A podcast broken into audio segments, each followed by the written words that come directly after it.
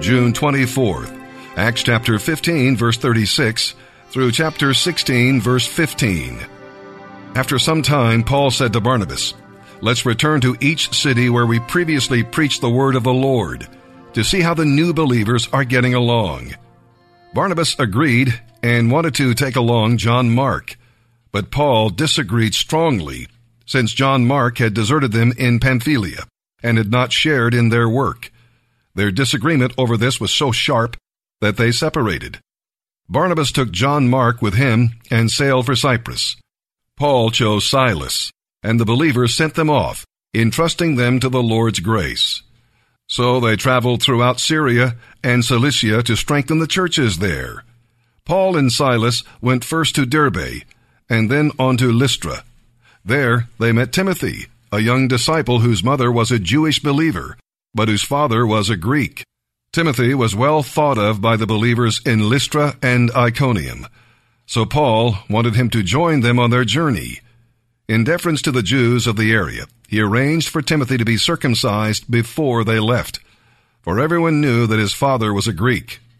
Then they went from town to town, explaining the decision regarding the commandments that were to be obeyed, as decided by the apostles and elders in Jerusalem.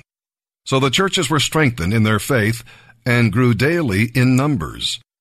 Next, Paul and Silas traveled through the area of Phrygia and Galatia, because the Holy Spirit had told them not to go into the province of Asia at that time. Then, coming to the borders of Mysia, they headed for the province of Bithynia. But again, the Spirit of Jesus did not let them go, so instead, they went on through Mysia to the city of Troas. That night, Paul had a vision. He saw a man from Macedonia in northern Greece pleading with him, Come over here and help us. So we decided to leave for Macedonia at once, for we could only conclude that God was calling us to preach the good news there. We boarded a boat at Troas and sailed straight across to the island of Samothrace. And the next day we landed at Neapolis. From there we reached Philippi, a major city of the district of Macedonia and a Roman colony. We stayed there several days. On the Sabbath, we went a little way outside the city to a river bank where we supposed that some people met for prayer, and we sat down to speak with some women who had come together. One of them was Lydia from Thyatira, a merchant of expensive purple cloth. She was a worshiper of God. As she listened to us, the Lord opened her heart, and she accepted what Paul was saying. She was baptized along with other members of her household, and she asked us to be her guests. If you agree that I am faithful to the Lord, she said, come and stay at my home. And she urged us until we did.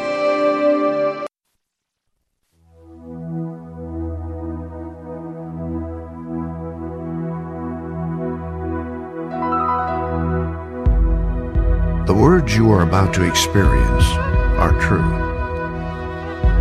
They will change your life if you let them for they come from the very heart of God. He loves you, and He is the Father you have been looking for all your life. This is His love letter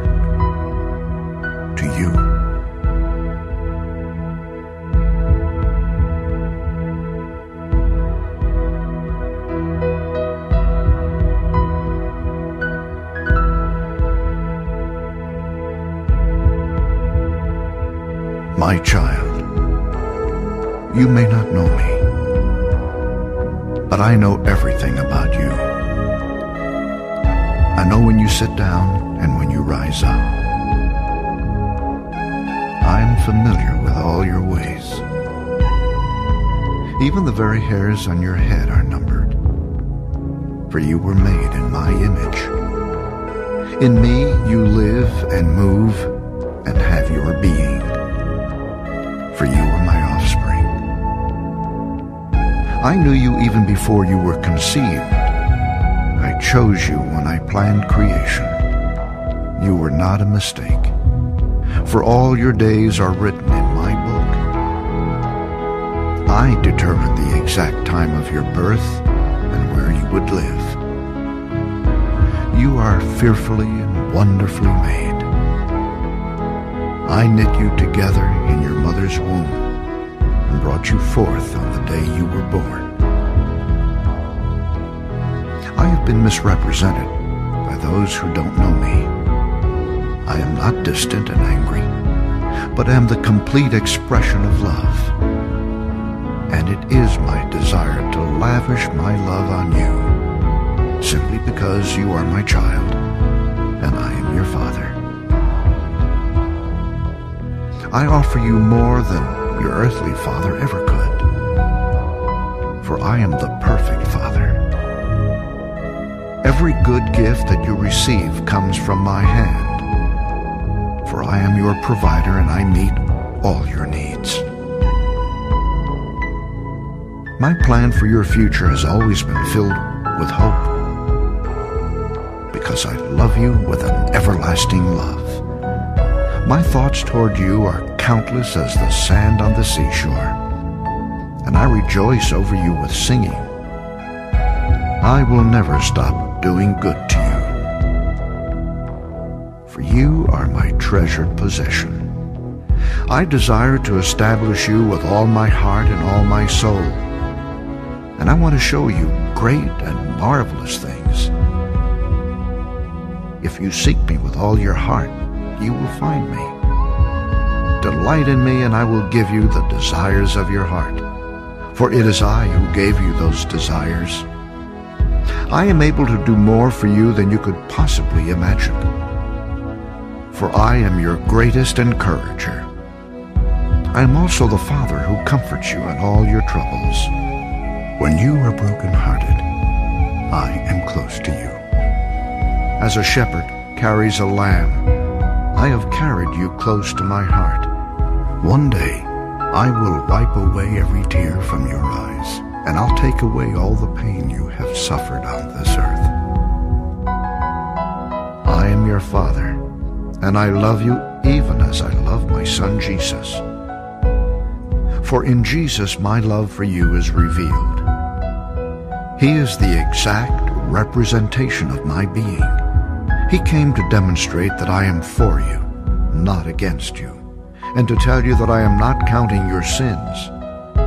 Jesus died so that you and I could be reconciled. His death was the ultimate expression of my love for you. I gave up everything I loved that I might gain your love. If you receive the gift of my Son Jesus, you receive me nothing will ever separate you from my love again. Come home and I'll throw the biggest party heaven has ever seen. I have always been Father and will always be Father. My question is, will you be my child? I am waiting for you.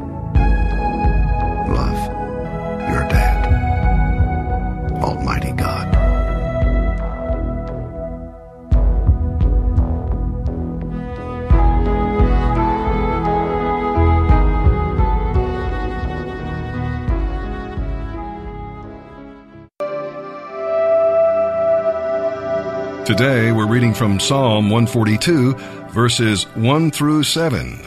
And this is another of David's cave psalms. It's uh, filled with assurances, the kind of assurances you and I can use today. You can claim these assurances when you find yourself in a difficult place. There's some principles in this psalm we'll learn. Principle number one God hears your prayers. Now, there are times when prayer is worship, and there are times when prayer is warfare. In the heat of the battle, pour out your heart to the Lord and tell Him how you feel and what you need. Turn that cave into a holy of holies. Another principle is God knows your path. David walked in God's will, but the enemy lied about him and set traps to catch him. Walk with the Lord a step at a time, and He will see you through. Next principle we'll learn in this psalm is the fact that God feels your pain. David felt completely abandoned, but he knew the Lord was with him. When you feel like nobody cares, remember that He cares for you. God is your portion. That's the next principle. If you have God, what more do you need? One with God is a majority, so be wholly satisfied and confident in Him. And finally, God will be praised. It may not look like it now, but one day your trials will turn out for your good and God's glory. So start praising Him now by faith, and you'll be tuned up when the answer comes. Psalm 142, verses 1 through 7, a psalm of David regarding his experience in the cave, a prayer. I cry out to the Lord. I plead for the Lord's mercy. I pour out my complaints before him and tell him all my troubles. For I am overwhelmed, and you alone know the way I should turn. Wherever I go, my enemies have set traps for me. I look for someone to come and help me, but no one gives me a passing thought. No one will help me. No one cares a bit what happens to me. Then I pray to you, O Lord. I say, You are my place of refuge. You are all I really want in life. Hear my cry, for I am very low. Rescue me from my persecutors, for they are too strong for me. Bring me out of prison so I can thank you. The godly will crowd around me, for you treat me kindly. Proverbs 17, verses 24 and 25. Sensible people keep their eyes glued on wisdom, but a fool's eyes wander to the ends of the earth. A foolish child brings grief to a father and bitterness to a mother.